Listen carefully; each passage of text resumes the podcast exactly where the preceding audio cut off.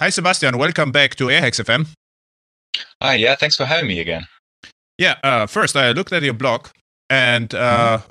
I will steal an idea from you because uh, okay. I, am working right now on, on uh, a blog engine. And what I thought about is my current blog engine is based on Roller and uh, mm-hmm. there is pagination.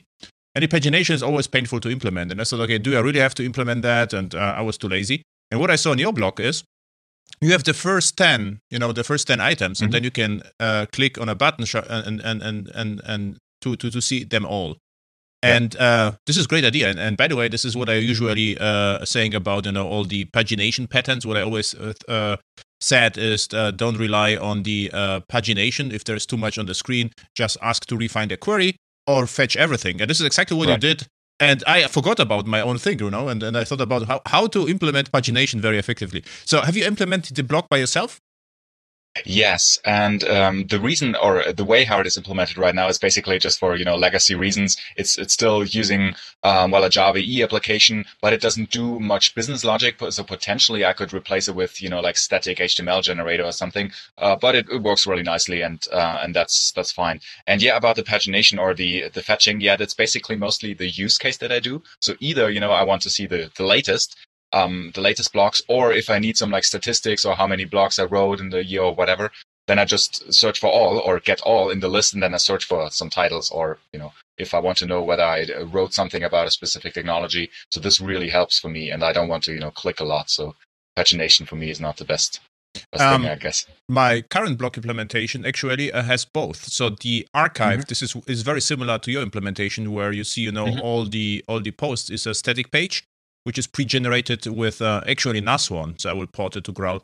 Mm-hmm. And the uh, other side is a modified or modified. It is uh, yeah slightly extended uh, roller, and the reason is uh, because it uh, I would like to have the statistics, and the new implementation is still going to be Jakarta or micro profile. There is actually micro profile mm-hmm. with some Jakarta pieces like uh, bean validation, and the reason mm-hmm. being is uh, first I'm more, more, flexible, and with uh, with metrics uh, I get uh, uh, simple statistics. You know, this is I will misuse the microprofile metrics for stats, which is actually yeah. Uh, really convenient. And static page generator is is fine, but you will still need the Apache web server or something. So and so for me it is right. easier to use Quarkus. It is going to be Quarkus with um, than than static page generator, and I have already some you know experience with the load. is not a big deal. It never was. So uh, yeah, for this particular case, I don't think we uh, um, these static page generators will provide us, you know, with uh, w- whatever benefits. Mm-hmm. But you do write your um, blog posts in HTML, right? I'm writing right now still in HTML, and uh, a, a, but very simple semantic HTML. Mm-hmm. So I think I 3 or mm-hmm. 4 tags. I thought about Markdown, mm-hmm. but I think I'm with Visual Studio Code. I'm faster with still with HTML. Because okay. what I don't like in Markdown is, for instance, the lists. Uh, uh, if if you write a list in Markdown, you always need you know a space between. Otherwise, it will uh, mm. the the it will. Uh, this takes too much space. So for yeah. me, for me, it is easier to do something like you know with Visual Studio Code. Uh, OL is uh, ordered list, uh, then uh, uh, five times LI, and then tap tap tap and i'm incredibly fast. So um, I, I, tried multiple times markdown. What i do markdown i write uh, documentation a lot with markdown for instance. Mm-hmm. but for blog posts i think you are faster with html if you have emmet and visual studio code or in your right, case intellij. You know emmet right. yeah Yes, yes. I, I think in IntelliJ, I don't know if it's called Emmet as well, but it's yeah, same syntax. Like you know, like five times something and then create with some inner content. You can get really crazy and complex with these queries. Mm-hmm. Um, but but just you know, creating the text or even closing the text, that's really helpful. Okay, cool. And uh, are you writing in Markdown your posts? Uh, usually in AsciiDoc. Oh, AsciiDoc. I mean, okay. You know, it's, yeah, okay. So, so you've wrote a custom engine which converts AsciiDoc to HTML on the fly. Yes, I use AsciiDoctor Mm-hmm uh, which for multiple reasons is not perfect. Uh, I, I, think originally that is, is, the issue because they don't officially still have a grammar or something like that. So how it works is I think it's still written in Ruby. Yeah. And if you want to run it on Java, then it's a JRuby and, you know, all these modules and things, which can get quite complicated if you want to run it on an uh, um, application server or something like that. So in WildFly, for example, that's really challenging. You have to create modules with JRuby and then, you know, this AsciiDoctor J and things like that. Um, I think I even still use the Glassfish, uh, Glassfish or Payara version Mhm. on my blog, Mhm. as far as I know. Mhm. Um, so that works, but it's just you know like it's not super perfect, straightforward. Uh, but once you get it running, for me, it was easier to have something where I can write in AsciiDoc then, because actually I write everything in AsciiDoc. I also wrote my book in AsciiDoc, or you know even some uh, client invoices and things like that. I had some custom scripts where you know you can create all these things. So that, that's why I usually write in. That's Mhm. that's quite easy for me. Yeah, uh, AsciiDoc uh, is, is way better than Markdown uh, for lists and tables. So um, Yeah. this is actually what I forgot to to to, to, say is that uh, actually the all the client documentation I wrote was in AsciiDoc, and the Mhm. reason were, were tables basically. Because uh, with Markdown they are not that great and uh, proprietary, and with AsciiDoc they they are just built in. But um, AsciiDoc was uh, this is widely compatible with uh, with Yes. Markdown, right? So they're this is what I like. It's very straightforward. So, you know, you just write a paragraph, you don't think about anything, and it's already valid AsciiDoc. You know, you Mhm. just write and then. You know. how are you storing the, your posts on your on your blog posts? Are you storing them uh, uh, in yeah, a database? that's that's interesting. No, actually, I store the AsciiDoc files in Git because Ah. for me, you know, that's easy. You know, plain text, and you get all the diffs and everything. And then what my application does, it uses actually it rolls around, uh, it runs all the time, and it uses JGit to access that Git repository to just you know like listen for some uh, changes, Mhm. and then it basically compiles the changes on the fly.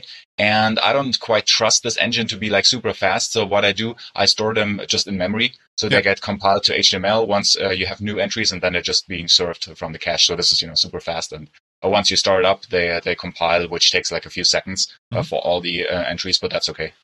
I actually do is how I store it. exactly the same in um, most of my uh, projects right now. So uh, my Mhm. invoicing system st- stores everything in a file Mhm. system using JGit, and I use the Mhm. Quarkus extension.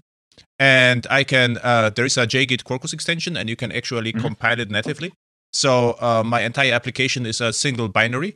So I can actually use uh, a server like command line tool. So it opens, you know, loads everything to memory. I can write, uh, uh, work with it and shut it down. So it's a, a cool hack, and it worked actually perfectly. So uh, the JGit extension works good.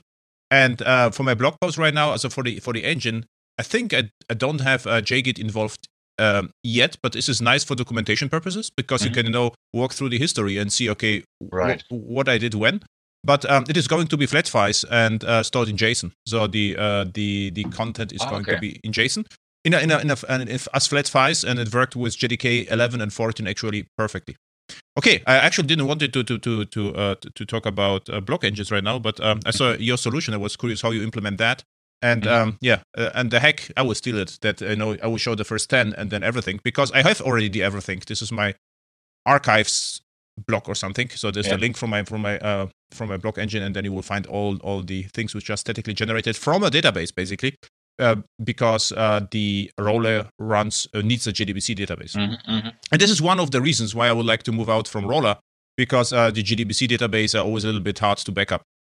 And flat files are flat files, right? And I don't need Yeah, sophisticated sophisticated queries. And it's much easier to scale out. You can throw it into, you know, like Kubernetes, Kubernetes one day if you want to, Yeah. or, you know. Exactly. And uh, it, it is a funny, funny story anyway because I also uh, stored the statistics uh, in uh, in JDBC database first. It was H2 Mhm. and uh, the Derby, and then uh, I, I, I moved to uh, Hazelcast and then Infinispan, and uh, so I, I, I had already everything in my blog just for fun, and uh, yeah, it worked well. So what I also saw in a blog that you were actually uh, involved with uh, Neo4j, and I just wanted to, Mhm. to ask you why.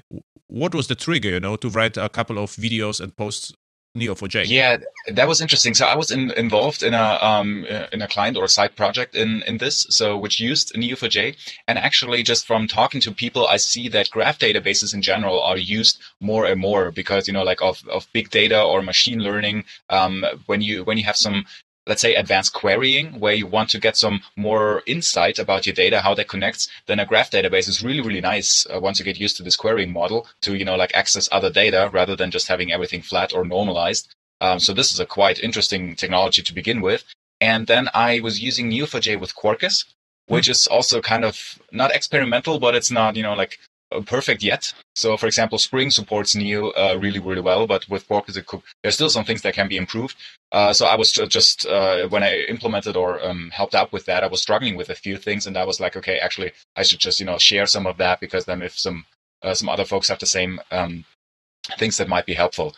So, for example, what is there? There is a Quarkus Neo4j kind of extension, but it's only, or I say only, you know, the, the driver or the connecting to the database, you know, like similar like the JDBC. So then you get some health mm-hmm. check and, you know, database is running and whatever. But what you want in Neo4j is like similar to JPA. So they have this not ORM, but OGM yeah. model that, you know, you can have the same mapping and uh, annotations in your, uh, in your data classes, which is really helpful. So, you know, then a lot of these queries then get already uh, mapped correctly for you. So you don't have to write a lot of uh, like Cypher scripts and a lot of back and forth. And then I said, okay, I definitely want this in Quarkus as well. Um, so that the OGM um, thing of Neo works with Quarkus. And it does not work in a native mode yet, which is okay for me because yeah. actually most of my Quarkus applications run in JVM mode. Uh, for a bunch of reasons, because you know then uh, DevOps engineers are more familiar with how to run a JVM and things like that, and they have this uh, all the structure, and also for throughput reasons, which uh, sometimes might be better in the long run. And um, yeah, there are yeah, actually there are actually a couple of reasons not to use the native mm-hmm. mode because uh, first, this is the confusion in larger companies. You know, they ask me, no, yeah. it is uh, no more Java, whatever. So I don't even mm-hmm. mention these uh, the the native mode because then I say, look, we Same. can we can just use your JDK and uh, and and this is the, exactly as as stable as WildFly or whatever you had exactly. right now. And if you start with the native mode, then people believe, you know, it's something a, a hack that needs specific tooling, which is partially true. Yeah. Then the question rises, you know, but the Graal VM comes from Oracle. What about support? Mm. And uh, so this is better, you know, not to even mention the native mode. And you get, you know, 50% memory improvement anyway already. So everyone is going to be happy. And they, exactly. So this is in- interesting. Uh, um, uh, what, what I also saw in larger companies because people get confused with the native mode. They think there's uh, somehow uh, necessary. And mm. monitoring, right? So if you're running in native mode, this is not as easy to connect with Profiler or even not yes, possible. Yes. Debug and all, all, the stuff. So native mode is great. For instance, for me, I use native mode all the time for command line tools. So I, this is my mm-hmm. hack. And on the server, I'm not using yet because with Quarkus, I already saved 50% of memory. So, uh, I mean, is better than enough, you know, and memory is not that. Yes. St- I still don't get, you know, the, the, the cost savings factor because memory gets cheaper and cheaper. So maybe there are some cases, but not not in my, my small world.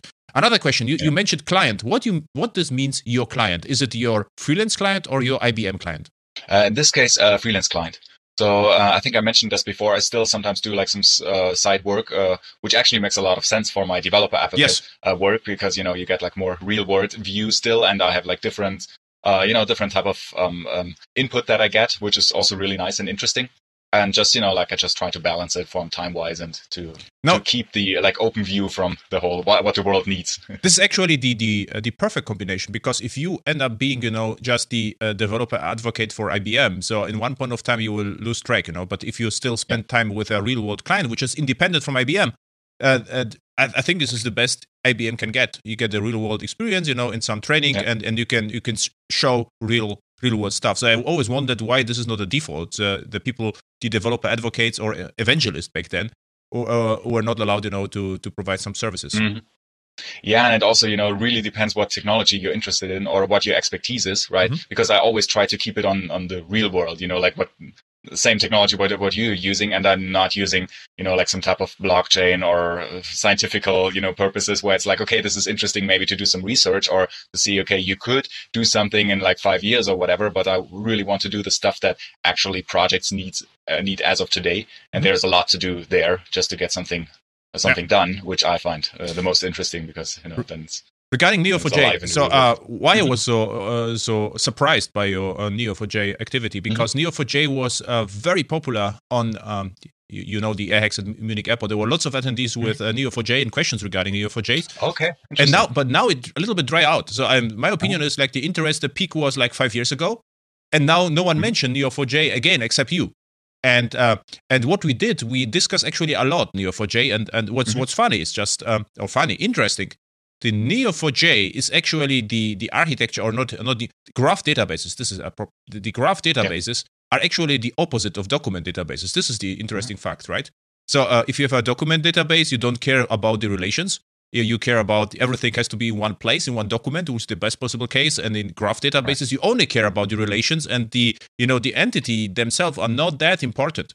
And uh, and there are interesting characteristics. I don't know whether you had the opportunity to look at you know at the scaling.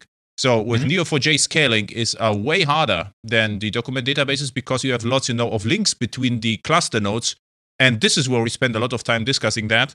And uh, this is what I found interesting that the uh, that the graph databases and the document databases they have uh, um, opposite best practices actually. Yes, yes, and I also find it really interesting from the you know modeling perspective, like how you model your graph because especially if we come from an um, object-oriented or like rena- relational world, then some things uh, really make sense to model them in a certain way where we would not initially think of it. So, for example, if you say you write, I don't know, like a task management program where you have a lot of tasks that are um, sorted by day or something, then you would just say, you know, look, you have a uh, task that has a date or something like that. And in the database, it really makes sense to say, okay, you create a node which is just the date, you know, like today's date, and then uh, from that, you have relations to all the tasks. Just for the um, querying model that you say, okay, give me all tasks of that date. And if you have millions of um, tasks in there, it's super, super fast to just, you know, like take that single date, which is, um, which, where you have an index, and then you get all the tasks like, you know, on, on this, which which really makes sense if you think about it. But uh, I would say I had a few of these moments where initially you wouldn't think of it if you come from this other world, where it's like, okay, yeah, now since I am in this database, it really makes sense. Although at first it, it sounds weird, you know, to have like an entry or a node for something like a date or for something like a like a type where you think this is not my entity, but yeah. um, but then the database really shines. In relational database, we had uh, in projects sometimes the problem that the relation, uh, I think it was called attributive relations or something like that, where mm-hmm. we wanted to put additional metadata on the relation, which is not possible mm-hmm. in relational database. And what we always did, yeah. we created a, a, entity in between with two relation to yeah. the other entities, and we can put you know additional information on it. I actually forgot what the name was, like uh, like an extra table, yeah, mm. uh, yeah. But there was like attributive relations or something. What meant you have relation with additional metadata. But uh, the the idea was uh, if you do this, there was always like, for instance, uh, you know, the product was rented from from yeah. two, and this from two was in between. And if you have a lots of such a stuff in relational database, it means with Neo4j or graph databases, it would be a way easier to implement something yes. like this. And uh, whatever we have, you know, as a database as a join in Neo4j yes. is a first uh, first class object. So the joins are exactly. actually the entities, and the entities do not matter that much, right? So the data in the entities is not as important as the links. So what I think about, you know, if you would implement an, um, a navigation system then the cities would be the nodes but the links are the roads and they are the most important right. things because we would have you know the attributes like speed probably and you know the congestion right. or whatever you can imagine on the roads but city would be probably uh, a just you know the name and probably population if, if you would like to be to display or, or weather or whatever is actually not that relevant to the to the application right Right. And then if you have some more, you know, sophisticated queries, what I found out at first, uh, if you come from this relational world, you're like, oh my God, this query will be like super complex. Like, you know, give me all cities that match a certain criteria and so on and so forth. And in Neo4j, you, this can be solved with two lines of Cypher script, right? When you write like um, this this relational query with these arrows like twice, and then you're like, okay, done. And in SQL in SQL, you would write, I don't know, you need a SQL expert with a black belt of you know writing writing okay. database code.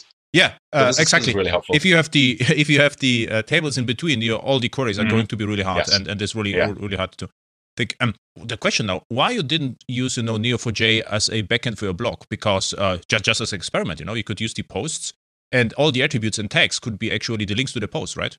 Interesting. I actually didn't think of it. Um, probably you could. I mean, ultimately, it's just a database like uh, any other. The the question is if you would have like probably if there's the necessity, right?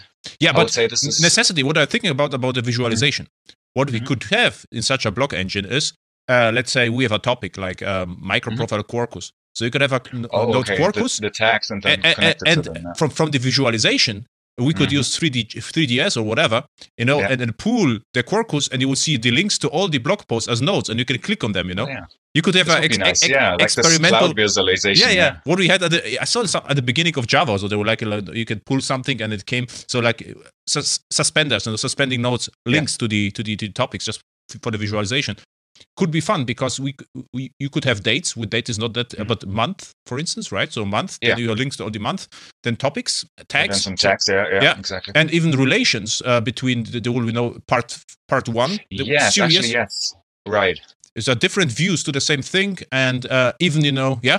So I just or videos, you know, you have lots of screencasts and videos. You can have a video tag, all uh, video mm-hmm. podcasts. This could be actually great.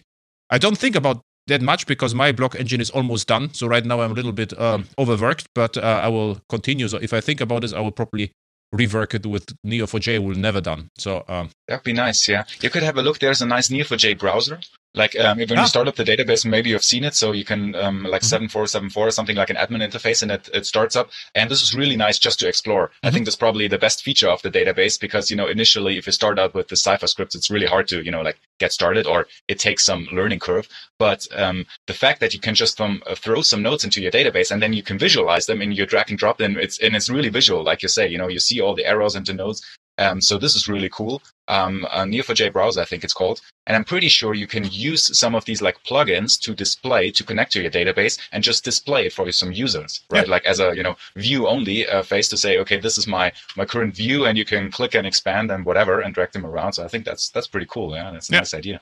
Yeah. Uh, so if we had more time, it's the only problem. We should investigate that. So another thing I, I, I found mm-hmm. you were interested in Istio and no more recently. So, and I think it's also dry out a bit. I got lots of questions about Istio, and even I think in one of the uh, IBM conferences, I invited one of them, and someone asked, you know, what is my opinion about um, mm-hmm. API gateways? That was the first one, and the other one was the uh, uh, service meshes. And I mm-hmm. always, you know, ask why you would like to know it. So, what is your problem or killer use case? And I actually, so far, never got, you know, a proper use case. And then I introduce always my use case. Uh, service meshes are great for distribution mm-hmm. of certificates or, or encryption. Yeah. This is actually it comes out of the box. And and but you know the idea that I'm uh, just using localhost to communicate to other nodes, it in my cases, it simply doesn't matter. I have to say mm-hmm. whether I use your proper mm-hmm. name or the even the localhost is more confusing because yeah, I have to to document you know which, which service I would like, would actually yeah. like to, I'm talking to. But if I use you know semantic names like uh, ordering, then then this is self-documenting. So it's even worse yeah. with the localhost. What's your opinion on that? Yeah, so um, I had actually a few uh, projects and few like um, clients or occurrences uh, where I would say it becomes a little bit more mature, or at least I've, I've seen some use cases in real world. But like you say, it's usually like um, using Istio on top of something existing. So you don't, you know, use it for some crazy complex routing or some discovery or uh, measurements. It's usually, like you say, either certificate or in general to include um, authorization, like OAuth, which uh, is also supported. And then, you know, you have it everywhere in your cluster, which is quite nice. So then, you know, you configure it via these, uh, I think they're called policies and things like that. So I've seen this where people then used, you know, like some existing Kubernetes um, infrastructure to say, okay, now let's build this on top of it. Uh, or sometimes actually for traffic management. If you say you have it already, maybe for these purposes, so then it's easier, you know, to do some routing for one or two services where you have to, I don't know, like two different subsets or something mm-hmm. uh, of a service. So uh, I don't know about uh, about how you see it in your project. I see that it gets a little bit maybe not mature, but or yeah, mature as well, and also like accepted. So I've seen some projects that actually use it also in a production like setting. Mm-hmm. Um, and who were specifically asking for um, like you know some some training or support or hey how does it work actually but it's usually very limited use case yeah. so it's like you know developers have something existing and most actually don't care and there's like one or two uh, person in the project who either knows about it or has some half knowledge already and then says okay how can we just do the security point of view or the certificates or OAuth or something? And then it's usually done. So it's like you know please in- include our um, OpenID Connect or whatever and then you know it's finished uh, something or the, the traffic management. Yeah. so this is like my view how I see it.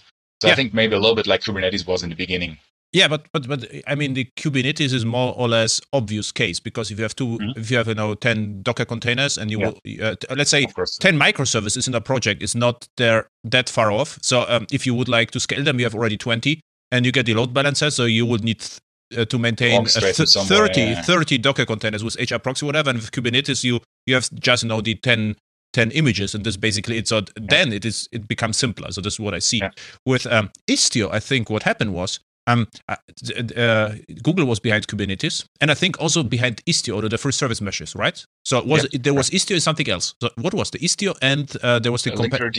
Uh, Linkerd was from mm-hmm. uh, Uber, right? Or from a company? I think so. Uber or Lyft. Yeah, Lyft, Lyft, Linkerd, yeah. and uh, they they uh, they pushed it a lot at the beginning, and, and mm-hmm. people thought, okay, Kubernetes is huge, uh, huge uh, folk is a success, and mm-hmm. then um, and then we uh, have to you know to, to to look at the service meshes as well because uh, it will come and what i think what happened is that the or what will happen is that the service meshes istio will just become part of kubernetes and the platform so you can yeah. just use you know istio as a kubernetes uh, uh a part of kubernetes without thinking about that like yes. you know docker was uh, the docker network is just part of the of the docker so you can use it even in production or experimentation but no one thinks about you know the docker network as a service mesh which partially is, but, but this is just you know this is also Right. the confusion. So I think it just becomes useful, and there is uh, and you don't have you know to to to use Istio and then find you know uh, to, to to search for problems for Istio, right? Or problems, Yeah. solutions for the Istio for uh, for the Yeah. for, for the Istio, right? Wh- which really makes sense because you know you have to install it and manage it and all these things. Uh, and also uh, like you say um, already from openshift i don't know about the current status but they already support um, some features Yeah. um, from it. So you know they basically include uh, istio. And then you know it's that is just like the natural uh, progress how i see it that then you know the next step would be that the kubernetes folks say okay we adopt some ideas and make it uh, into the like stable mainline branch. And then once it's there you know it's like like some other things evolved as well, like uh, deployments uh, who came from uh, OpenShift, I think first uh, the, the deployment config, and then it gets part of the uh, of the underlying uh, Kubernetes layer, and then you know it's it's great, and that's a good thing because then it's just there. And if you say okay, if you need security or whatever, you just write another YAML and and you're done. That's good. Cool. And uh, other thing is the monitoring stuff. So people say, Yeah. okay, uh, this is this is one of the uh, most common questions regarding monitoring. If they have Istio, should you know they use um, Istio in monitoring? Also, in, uh, you should use uh, Istio for monitoring, or they should use uh, microprofile for mo- monitoring, uh, microprofile metrics. And um, uh, this doesn't make any sense for me because, Yes. uh, for instance, for the for the blog engine, right? So what I did with the metrics is uh, I had like the content provider which reads from the Mhm. files. So I, I was interested to know how fast uh, it reads from the file. Then the blog post is translated from JSON to HTML. How long does it take? And where do you know syntax errors? Because what I can do, I can provide a wrong template, which causes some some some Mm, errors. okay. And I would like to see you know the number of such errors. And um, and there are two microservices in my blog. One provides the content, which is pluggable, and the other is the render engine. So what I also would like to see the communication between them, and I use open tracing, you know, to see uh, where the time is spent. So with Istio, you can just monitor, you know, the traffic, which is not a lot. So I mean, th- this is actually nothing comparing, you know, what we get with open tracing and metrics for free. And um, and I, I would say the the the traffic monitoring from Istio is more or less, you know, what the microservices are doing in general. And Yeah. the microprofile metrics is what happens inside a microservice. You know, the small KPIs and business metrics. Yeah, Yeah, same. It's like I've I've seen this from from people as well that they're like, okay, it's already there, so you know we are done. But I see the other way. It's it's like a starting point, right? Like it Yeah. gives you some basic idea. Okay, there's something happening within your cluster, uh, and then you know you also have the infrastructure there. Um, so what I used a few times is just um, since the Prometheus or Grafana is then there anyway from from Istio, I just misuse or use that to also include some other metrics that are um, emitted by you know microprofile or by the application in general that then gets uh, scraped as well, and then you know you can display them as well in a different dashboard or something, and then you have you know what depending what you need some technical uh, insights or your business metrics and have some different boards. But for me, it's more like it's a nice helper, it's a nice thing that it's already there, so you don't have to fiddle a lot with you know like installing uh, and running some components, so you can just use them. But what it's there out of the box, it's like you know, it's more a nice starting ground. It's not like oh, you you're done already. It's just like okay, you know, you have some metrics that's you know you see that something is happening, but it probably other than that doesn't help you much uh, from what what it means for your application. Yeah, it's the same as saying, you know, um, in a uh, monolithic, let's say monolithic, I mean one uh, monolith Jakarta E application that is enough for monitoring to just having, you know, the the web logs from the Apache server to analyze them because there's the entire traffic. But this is this is this is a- by the way, this is exactly the same, yeah. A comparison because uh, in in Istio you will get the traffic between nodes and with one just node and you will just you know scrape the log files from Apache you get also the entire traffic but it was never Right. enough actually right Right. what you're doing right now so what is your your main tasks right now oh before we do this uh, um, the support from quarkus. So actually what uh, what i don't got f- is uh, the uh, ogm so the neo4j ogm you could just Okay. use the library without any extension from quarkus and it will work not in developer mode but it would it would just work out of the box. So it will work as a on WildFly or on tomcat right? So there is no difference. It it does. Yes, actually, there were two things. Now it does work in developer mode as well, which is really cool. So that you know it's super good for the uh, developer Yeah. experience. It, it did not work in the past. Like now, that has been fixed like a few features ago, uh, a few releases ago, because of some class loading issue. Because you know, like um, the the class loading in Quarkus, I forgot the name. They they use like some library or some some stuff, and it collided with what the OGM model does, how it looks up its models from the Okay. classes from your class files. oh okay But now that's been be- fixed. Um, so now this works both in production mode and development mode, which is really good. And then, um, yeah, I mean, if, if folks are interested, you can uh, look at that uh, article that I wrote, like how to do Neo4j on Quarkus. Mhm. And uh, you know, because of the the settings that you do, and then um, you need to take care how to build up Yes, you uh, unfortunately still that's another thing. Have to. It's not a big deal, but you have to open and close your own uh, transactions because mm-hmm. that is not supported yet. You know, like JPA with uh, or the JTA mm-hmm. transactional uh, annotation, or in Spring, uh, same. So you kind of have to, you know, like typically a one class or something where just do all your business um, um, logic uh, entry points, and then they are wrapped in some uh, in some whatever some um, Java Lambda uh, or something where you then um, always um, safely include this within within a transaction. So you just have to manage them yourself. You know, like similar like user transaction. But you could write an extension for that. This would be trivial. An extension for that. Yeah, so I thought about it. Um, in the Quarkus world, as far as I understood it, uh, folks want um, all the extensions to work on native mode. Yes. So, but you know, in order to get accepted, um, or you know, to, to get part of the ecosystem, which makes sense. But then uh, I think from the OGM model, the tricky part is how to look up the classes. You know, like Panache is doing it, so you would have to do more work so that all of it gets basically uh, I guess, stored in a, a native-friendly way or something with uh, compatible with Graal. And I think this is the blocker why there is not not a real blocker, but that that is more work that is required in order to get that uh, OGM module. Yeah, yeah but door. forget about the uh, Graal VM. So you could write your own extension, and okay, uh, yeah. and this would be because uh, you could hook into JTA and know when the transaction is started and, yes. and committed. And then you only will need, you know, the counterpart of you will have to look up the context from Neo4j and say, you know, beginner commit. So that this was basically mm-hmm. everything. Right, like, right. Like an interceptor, or interceptor would be the same. Yes, and actually, since you uh, uh, started to, to, ask what I'm doing right now, so one uh, tiny thing that, that I had for Quarkus, I found I would say uh, for, from my EE view, it's a bug. Um, it's it's more like um, there were two bean validation and the other one JSON-B.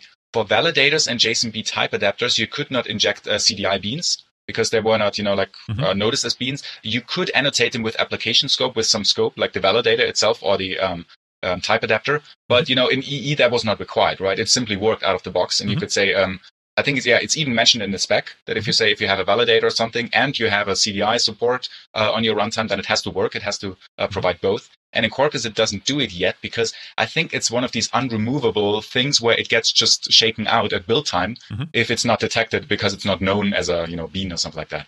Mm-hmm. And um, um, yeah, I support. I, I, submitted this as an issue, and then it was like similar thing for bean validation and JSON-B, and then the guys just wrote, yeah, hey, why not you know provide something there? It's uh, it's kind of like trivial. Actually, I never wrote a um, a Quarkus extension or these. I think that's the build time um, mm-hmm. build time phase like extension or um, mm-hmm. tran- um, transformers or processors. Uh, basically, and then what you say with transactions actually but the recorders, same. Recorders, I think, right? Those are the recorders. Yeah, something like this. Yes. And then um, this would happen at build time as well. So you basically, you know, you can rewrite your classes or say, okay, please put some extra extra st- uh, scopes on it, or you know, interceptors or whatever. And then what I would do, actually, that's a nice idea, yeah, to look into it, how it works, um, and to look at. I would start maybe with Panache or with the JPA model, how basically mm-hmm. the JTA transactions are done, mm-hmm. and then build something similar where I say, okay, you you know, whatever, you introduce your own transaction transactional um, annotation, and then try to process this in you know this extra build time uh, scanner. You could even cool. create a, a generic one because what you could do is you could produce the context, and the context you would just require no begin and commit and, and rollback. And then right. in the extension, just rely on that, for instance, right? And say, okay, if something has the transactional interface, I can just handle that. And this could be Neo4j or something else. Oh, you mean that it's supported? Oh, that's a good good point. It would be kind of I don't know if it's kind of like uh, it, it's very pragmatic. I like this approach that you basically, you know, like you say, you reuse the same applica- uh, the same uh, annotation, right? Yeah. Um, it's it's probably not efficiently JTA, right? Because it has like more um, um, what's it called transaction phases and things like that. So I don't know if that's fully compatible with what Neo does, but no, in no, general, I, just for the this, for the this was my first idea, which I didn't. This is was uh, which I didn't actually say loudly. The next one mm-hmm. was mm-hmm. um, if you have in your code something, uh, just a method which produces transaction mm-hmm. context and this transaction context is either your annotation uh, mm-hmm. interface, sorry, and you uh, uh, or something where you know there are three methods like begin, commit, and rollback. And this you can use in your extension, you know, just to say begin, okay. and, then something like a generic transaction generic transaction support. to start with. Um, mm-hmm. This could actually work because uh, the extension has two pieces, like the runtime yeah. and the build time, and you could do this in the runtime, and in the build time you can rely on it, for instance, right? You mentioned several times Spring. So you do a lot of Spring with Spring? Um, actually not. Uh, so Um, what most people don't know, I, I've I have done a lot of Spring in the past, but that's now a few years ago. And actually, you know, sometimes, rarely, when some client asks me, I do, you know, show some Spring. So, for example, I had some workshops on um, microservice architectures or some some data CQRS in general, where it was more about you know the architectural part. And then if they ask like, hey, by the way, we use Spring, like, could you do some examples in Spring? And I say, yeah, of course, right, because then they're familiar with this, so it does not make sense to introduce my own stuff or something else. Um, but mostly for, or almost exclusively for the stuff I do myself, I, I use, you know, like either Java EE or microprofile or then some Quarkus spe- uh, specific things or plain Java. Um, I mentioned Spring a few times because with Neo4j, I know that the folks are very involved with Spring. So, you know, the Spring support with Neo is really, really good. Mm-hmm. And then, you know, uh, it's it's basically just a pointer to there. If, if, probably people are interested in it, I think it makes sense to look at you know the Spring support of uh, Neo first, like mm-hmm. transactional or you know the data model or how it integrates, and then uh, look at that. As, I think it's isn't it Spring SDN like data network. I, I, forgot the name, but but something like this. So that's that's why I mentioned it. But uh, for me, it's mostly you know like on the still enterprise Java uh, okay. side of things. What when you did Spring before we met the first time or after that? Uh, I would say like during, because okay. um, your uh, AirHacks and a few other things were basically the reason why I looked into Java EE. So that ah, was okay. Java 5, Java 6, and I was like, okay, this looks really cool. And initially, I, I liked it a lot, mostly because of the um, configuration part that you did not need to configure anything, right? Like what I mentioned before with JSONB and CDI or bean validation, it just works, right? You can cross use like some um, annotations. Uh, mm-hmm. and mostly also because of CDI, mm-hmm. because the CDI, especially scopes and producers, that's that's really powerful, and I like that a lot. Mm-hmm. And this is then why I s- kind of like switch technologies a little bit. So I, I was uh, heavily involved. It's now like, yeah, many years ago into in some uh, Spring projects where it was like usually Spring on I don't remember which uh, which version, but Spring on uh, Tomcat uh, okay. before Spring Boot was a thing, or while this was just being um, starting up. And then I basically, you know, like kind of like switched the technology view a bit.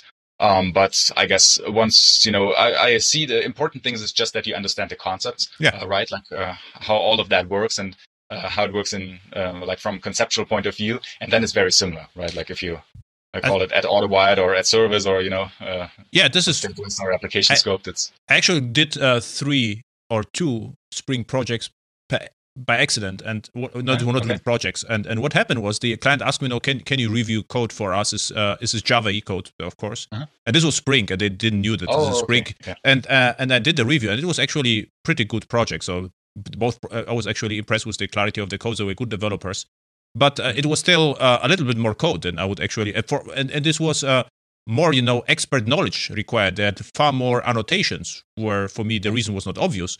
And and then I told them this, and they said, okay, what what you are doing usually is okay, I'm using Java E actually or the microprofile, and show them microprofile, and they thought, okay, yeah. this is actually really simple and nice. So uh, th- therefore, I asked you know, why you mentioned. Were they switching then the um, technology? I, in some projects, yes. Also, um, I get oh. actually a lots of requests. Uh, uh. I'm still waiting for, for, for, for one client who would like to switch to uh, right now, of course, Quarkus because it's hype, mm-hmm. but I just use the hype, so whatever.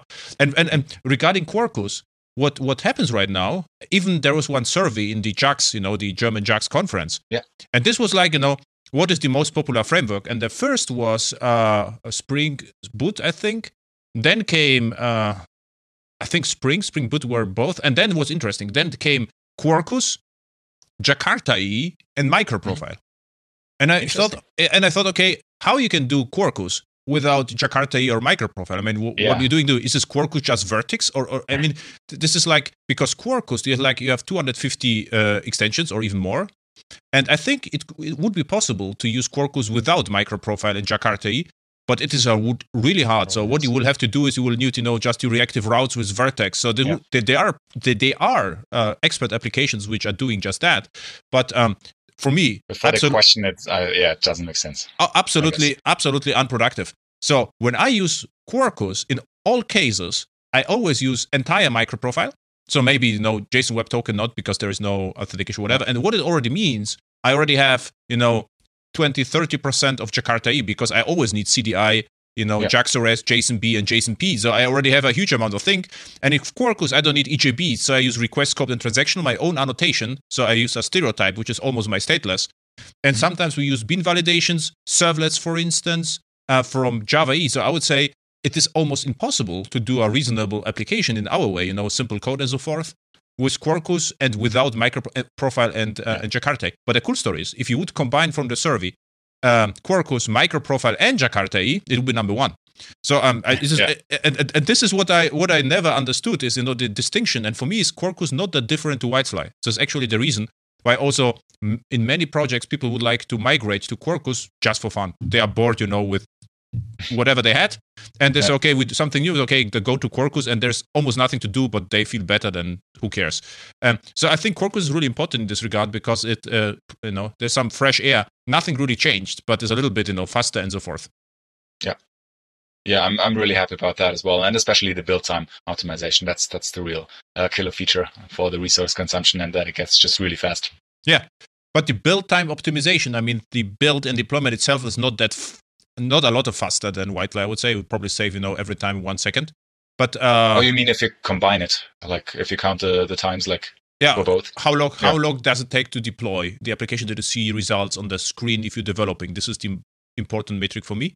Yeah, that's interesting because I usually, when it comes to developer productivity, I count not necessarily the whole time, but I count a lot like the, the startup from uh, from scratch from zero if you have a built application so once it is built already uh, right like your docker image and yeah. then start a docker container yeah. how long does that take yeah. and the second that i count is how long is uh, does it take to have uh, not the the whole time but the development turnaround yes. right so once you start it up once and then i'm coding and you know code save and uh, refresh how long does that take and then yeah. it helps to have these development modes, like, you know, in, in Quarkus or in Open Liberty. And they're super fast if, to say, okay, it takes like three, four, or five seconds to start it up initially, but then it's within one second to just save and uh, refresh. Yeah. And that's, you know, for me, that's the killer feature because I only have to wait for the five seconds once and then, you know, I don't care anymore. Yeah. But is, with what, for instance, Watch and Deploy was similar experience. The only problem is uh, I have to uh, migrate the Maven embedded to Java 11 or 14. It uh, is, uh, throw some warning, which I hate. But uh, this is the, mm, the Maven fault. I will probably re- rebuild it by myself.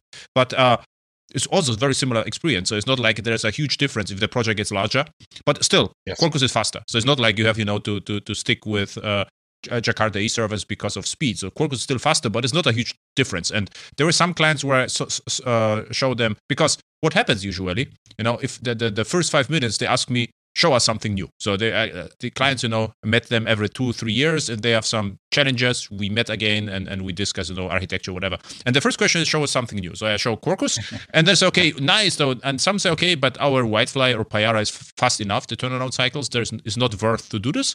What else is okay? You can save memory. And there are extensions, and the documentation is nice, and the micro profile configuration is actually great.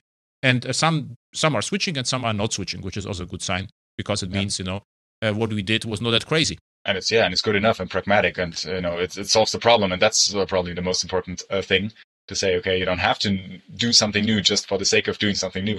Yeah, and as as um, there's a podcast with Frank uh, Delporte, and uh, mm-hmm. what he did, this is a Raspberry Pi guy, and he you know approached me and said, um, "Could you please, you know, uh, I would like to talk on your podcast about Raspberry Pi." I was like, "Why not? Uh, mm-hmm. Cool." And he he was a Spring guy, and he asked me about uh, my opinion. Say, hey, look, I, I have no idea about Spring, so I, this is what I, I I could actually look at your code. But what you what you can do, just port your application on Raspberry Pi to Quarkus, and and then we can you know talk a little bit more because I have more experience with Quarkus.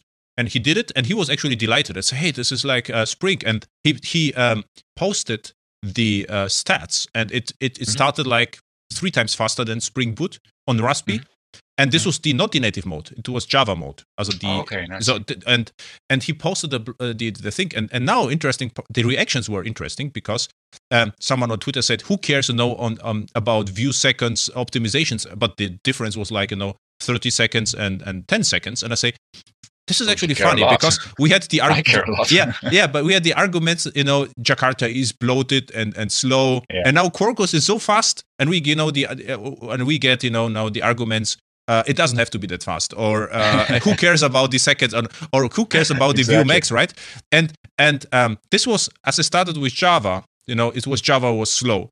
And then was mm. java really fast. So we got you know the arguments who cares about that you just use scala or groovy or whatever and uh, mm-hmm. even if you know lose some seconds, no one cares because Java is a system language, way too low level. You remember the arguments back then? I never heard it again. Yeah. Like Java is low level system language, and you should lose, uh, use something more higher level, even if it's slower, right? So this is always, you know, uh, funny argumentation. You, you, what would be cool, you know, to capture the arguments in the time, like you know, a way back machine, or, and yeah. then you know just reply that every ten years and see, see you know that we are actually uh, it's already solved, and now you criticize the other parts, which will be solved in the next ten years as we're moving back and forth. Actually, exactly. Yeah, I also see you know the same things like either uh, people are on the camp where it's like okay, we need super crazy performance, and then they complain that it's not fast enough, which actually is not uh, true anymore yeah. thanks yeah. to hotspot and uh, optimizations and J, uh, JVMs and, or it's to say, okay, I want more, you know, like high level, and I want to do is like something um, alternative JVM languages, Scala or Node.js. You know, who cares about that performance? Which is also not true because it does make a difference. At least you know when we talk about seconds and yeah. uh, for the development experience. And I think for that, Java is in a really, really good, uh, if almost perfect situation of, you know, like in between that you yeah. actually can have both. It's yeah. like really performant, but also, you know, the language is on a, I think, really nice abstraction layer. It's mm-hmm. not like, you know, it's low level or anything, right? You can really write readable code and, uh, you know, it's really, uh, really productive. So yeah. That's uh, why I still use it. Yeah, and this is more and more fun. I have to say. Uh, now with JDK 11 and 14, we get lots of features which are actually really usable and uh, and uh, yeah, and and with uh, Visual Studio Code, I know you're an IntelliJ guy, but with Visual Studio Code, is getting you know similar experience like JavaScript. I just you know open mm-hmm. Visual Studio Code, hack something, close it, and, and it works better and better. So um, I'm really actually uh, more and more fascinated by Java after 25 years, which is which is crazy. So um, last questions yes. regarding Kubernetes. So do you mm-hmm. see that someone is running Kubernetes plain? I mean, they built everything from scratch and just using Kubernetes as Kubernetes. Uh, not in projects. Yeah. Um, not you know like not in production like projects just for the sake of maintainability and um. So what, I mean, what I see is yeah. is plain Kubernetes, like you know, with uh, without OpenShift, uh, like that happens. Like actually, it's mostly OpenShift. Uh, what I see in yeah, your, like exactly. commercial mm-hmm. projects. Um, but also it, it happens sometimes that I see like some plain Kubernetes, but then it's, I think almost exclusively even the managed option, like not just, you know, like some engineers, um, setting yeah. it up themselves, but basically using, you know, like some cloud environment or some other provider who, who does all that stuff, uh, for them. And then you only have to sometimes manage nodes and say, okay, upgrade now version. And then that's it basically, yeah. which I think also makes sense because so they know, use something like EKS or something from Amazon, right? Yeah, Elastic exactly. Kubernetes service or the, the Google Kubernetes or engine Google or IBM Cloud, or you know, like all of them now have and, and, managed Kubernetes. Oh, or, oh, oh, IBM Cloud. Uh, if you if I use IBM Cloud, so what's the name okay. of the Kubernetes installation? You know that? It's IKS, um, IBM Cloud Kubernetes Service. And what you get with it? It's basically managed Kubernetes. Um, mm-hmm. In this, uh, actually, you can have multiple things. So uh, it's really interesting that now I think the most um, like commercial contributors or who are backed by a company uh, come from IBM now for Kubernetes. Oh, no and, more Red uh, Hat. Uh, no, Red Hat combined with IBM or j- just IBM? I think it was just IBM for the like uh, main, you know, like just Kubernetes, not the. This is cool because uh, uh, uh, Red Hat was second. If you say no, mm-hmm. IBM is now second, even better because IBM and Red Hat combined are probably first. Double, yeah, I guess. this is the question. You should investigate that whether you know the IBM committers also Red Hat included or not, because Red Hat was right. always second on mm-hmm. on on Kubernetes. Okay, cool. Yeah, makes sense. And um, yeah, what you get, uh, they're actually also the fastest in, um, you know, adopting new versions. So once there's a new Kubernetes version, I mean, now, you know, there's so much included. So most people, as I see it, don't care anymore, right? So yeah. we have all the features that we need for normal enterprise projects. Uh, at, at some point, it was interesting for, you know, like to get init containers or whatever, but that has been done a while ago. Um, but they're the fastest in getting new uh, Kubernetes versions. Mm-hmm. And then, you know, you can have some additional uh, features like, you know, you get some um, like some monitoring board that, that pop up out of the box, like if you don't use Istio, or you can have a managed Istio as well. Um, or now it also supports um, managed OpenShift. So you can actually get cool. uh, like OpenShift clusters, like the managed one uh, from the IBM Cloud. Uh, okay. And if you if you're running the managed um, IBM Kubernetes uh, service, um, mm-hmm. the load balancer is included, the ingress, or you can you can decide, yes. or or, or you, you can also decide out of the box. It comes with a it's called ALB automatic load balancer or something, which sets okay. up you know some uh, random domain, which then you can use. But of course, you you know there's some tutorials how to use Nginx, or I actually mostly use uh, Istio. Uh, not necessarily because I uh, because I need it, but I've done a few presentations, and now I just have some you know automation scripts to say, okay, create a new cluster and install Istio, and then it you know works in a few minutes, and that's that's perfect for me. Mm-hmm. And then I know everything is uh, included, and I can just access it, and, and it works. And Docker, and that's, that's, really nice. Docker registry it also ships with own Docker registry, or you have to is a separate service, yes. or what's the story with Docker? It, it um, uh, you get a, doc, a, Docker registry as well, mm-hmm. uh, but you of course you know you can. I actually mostly use Docker Hub because it's also accessible yeah. for well, actually, it would not matter. I just started with Docker Hub, and that's yeah. that's the reason I think. But yeah, you can um, use its uh, ICR, um, yes, dot .io. That's the the, the short uh, version of yeah. of the registry. Because I think in Amazon case you have to you know um, book the Docker registry service, Mhm. private Docker registry, and then you can have the Docker forgot uh, Elastic Container Service ECS or AKS. Okay. And in Oracle case was actually nicer because you got everything uh, at once. So you got you know Mhm. the the Docker and the and, yeah the Docker service and the Docker registry was in one thing. So Mm-hmm. my question was if you use IBM's EKS or uh, Elastic IBM service and I, IBM Kubernetes service. This is the Kubernetes I, service, yeah. IKS, yes. yeah, I Whether use you got you know yeah. the Docker Mhm. registry out of the box or you have to book another IBM service, which is the Docker registry. You know that? Um, yes, so potential. I mean, technically it is another service, but if you know if you do the cloud sign up, it's just um, it's the same command line interface. Uh, Ah, cool. Mm-hmm. IBM Cloud, and uh, you know it's like it's the same look and feel. Okay, cool. So I think technically it's a different service, but you know who cares? It's just like a um, like another registry, uh, Mm-hmm. and that's also publicly available. It's like Docker Hub, just um, you know hosted by IBM, and then it includes with your Kubernetes cluster if you're you know the same user and the same. I think they're also called namespaces or something, and then you just you know it just works, which is really nice, right? So if you want to use that, then it's just there, um, or you know of course if you have your own private um, server or Docker Hub, that's of course that always uh, works as well. okay, perfect. So um, Yeah, what I wanted to ask you actually um, about Java. So, um, have you had a chance to look into OpenJ9, like an alternative um, JDK, or did you use it sometimes? Yeah, I use sometimes, and it's uh, faster. So it is, uh, a little bit faster. So um, I like that. Um, I used uh, recently a lot of uh, the stock OpenJDK because it's you know this is the the the, the base. But Mm-hmm. uh, I like actually the J9, and I thought about using a little bit more. The only problem is uh, people would probably think that uh, I'm using some proprietary J9 features. So uh, I try to avoid it because of the experience with Quarkus and GraalVM. You know, so if I if they already Okay. see that I use by accident the Graal VM, which in Java mode they already suspect, you know, Quarkus is that fast because of some magic. So what I tend Mm, to do okay. is, you know, stock JDKs in all my presentation presentations, and uh, then they see that is the worst possible, you know, experience, and they always can optimize that. But um, I was uh, pleasantly surprised with the OpenJ9, and this is also easily accessible, so you can just know, download and, and, and just use it. And um, I will experiment more on my blog engine. I will probably, you know, try it with uh, the J9, and as Mhm. well on Docklands. I will put alternative Yeah. image with J9 and see then out of the box I have the direct comparison. But uh, for my public, you know, uh, hacks on YouTube, I try to use the the base JDK, so there are no questions left because you get, you know, it has to be simple and, Mm. and obvious. And if I try, you know, to to tweak too much, so um, I, I don't know whether you know. I back then I had a Windows machine, Mhm. Windows Vista before I had Mac, or like a 2008 or whatever. Oh, really? Yeah, yeah. Not I- XP or a seven, but the I I started with uh, it was 2000, and then had everything Mm-hmm. on Windows, and then my IBM ThinkPad broke, and I couldn't get a replacement, so I, I bought the Mac. This is the story. But before then, I, I use a lot of presentation with my Windows, and people suspect Mm-hmm. me that I have like a magical machine because it was so fast, and the reason was I just you know my my my my applications were so small and, and thin. And, and it was that fast. So uh, this is Mm. the same. So if I would back then use JRebel or whatever, they would say, okay, this is so fast because I'm using JRebel, but I used Right. nothing. So there were no arguments left. So this is the reason. But I think J9 is one of the nicest, I, th- I would say. And this is highly optimized. I know that because they, they, they, they, they work a lot uh, on that already. And it was, Yes. uh, I think, backported even from the, the other mainframes and everything. So it's highly optimized uh, uh, JVM from IBM.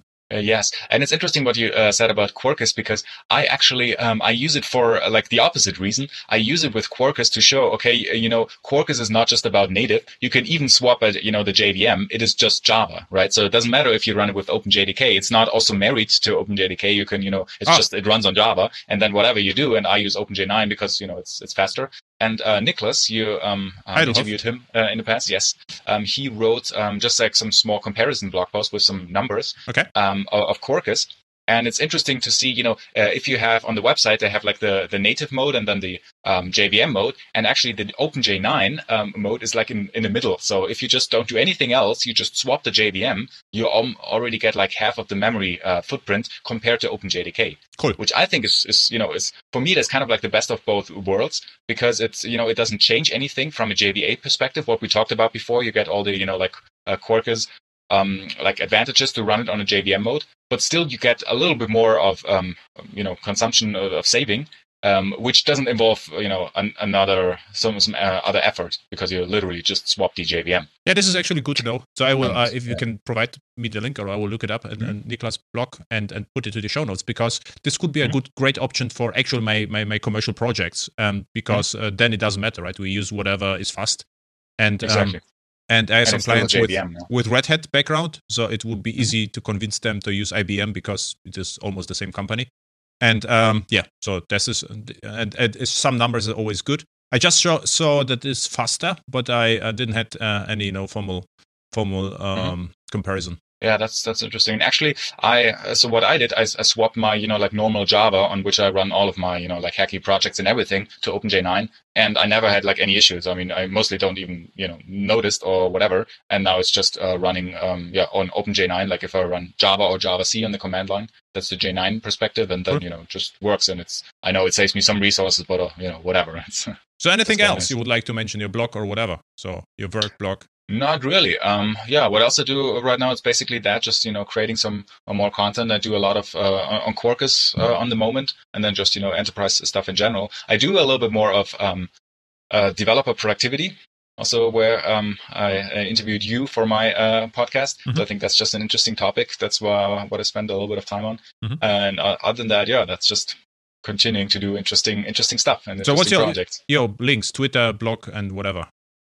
Yeah, um, Twitter is uh, Daschner S, Mhm. which is a confusing part because last name first, Daschner and Sure. S.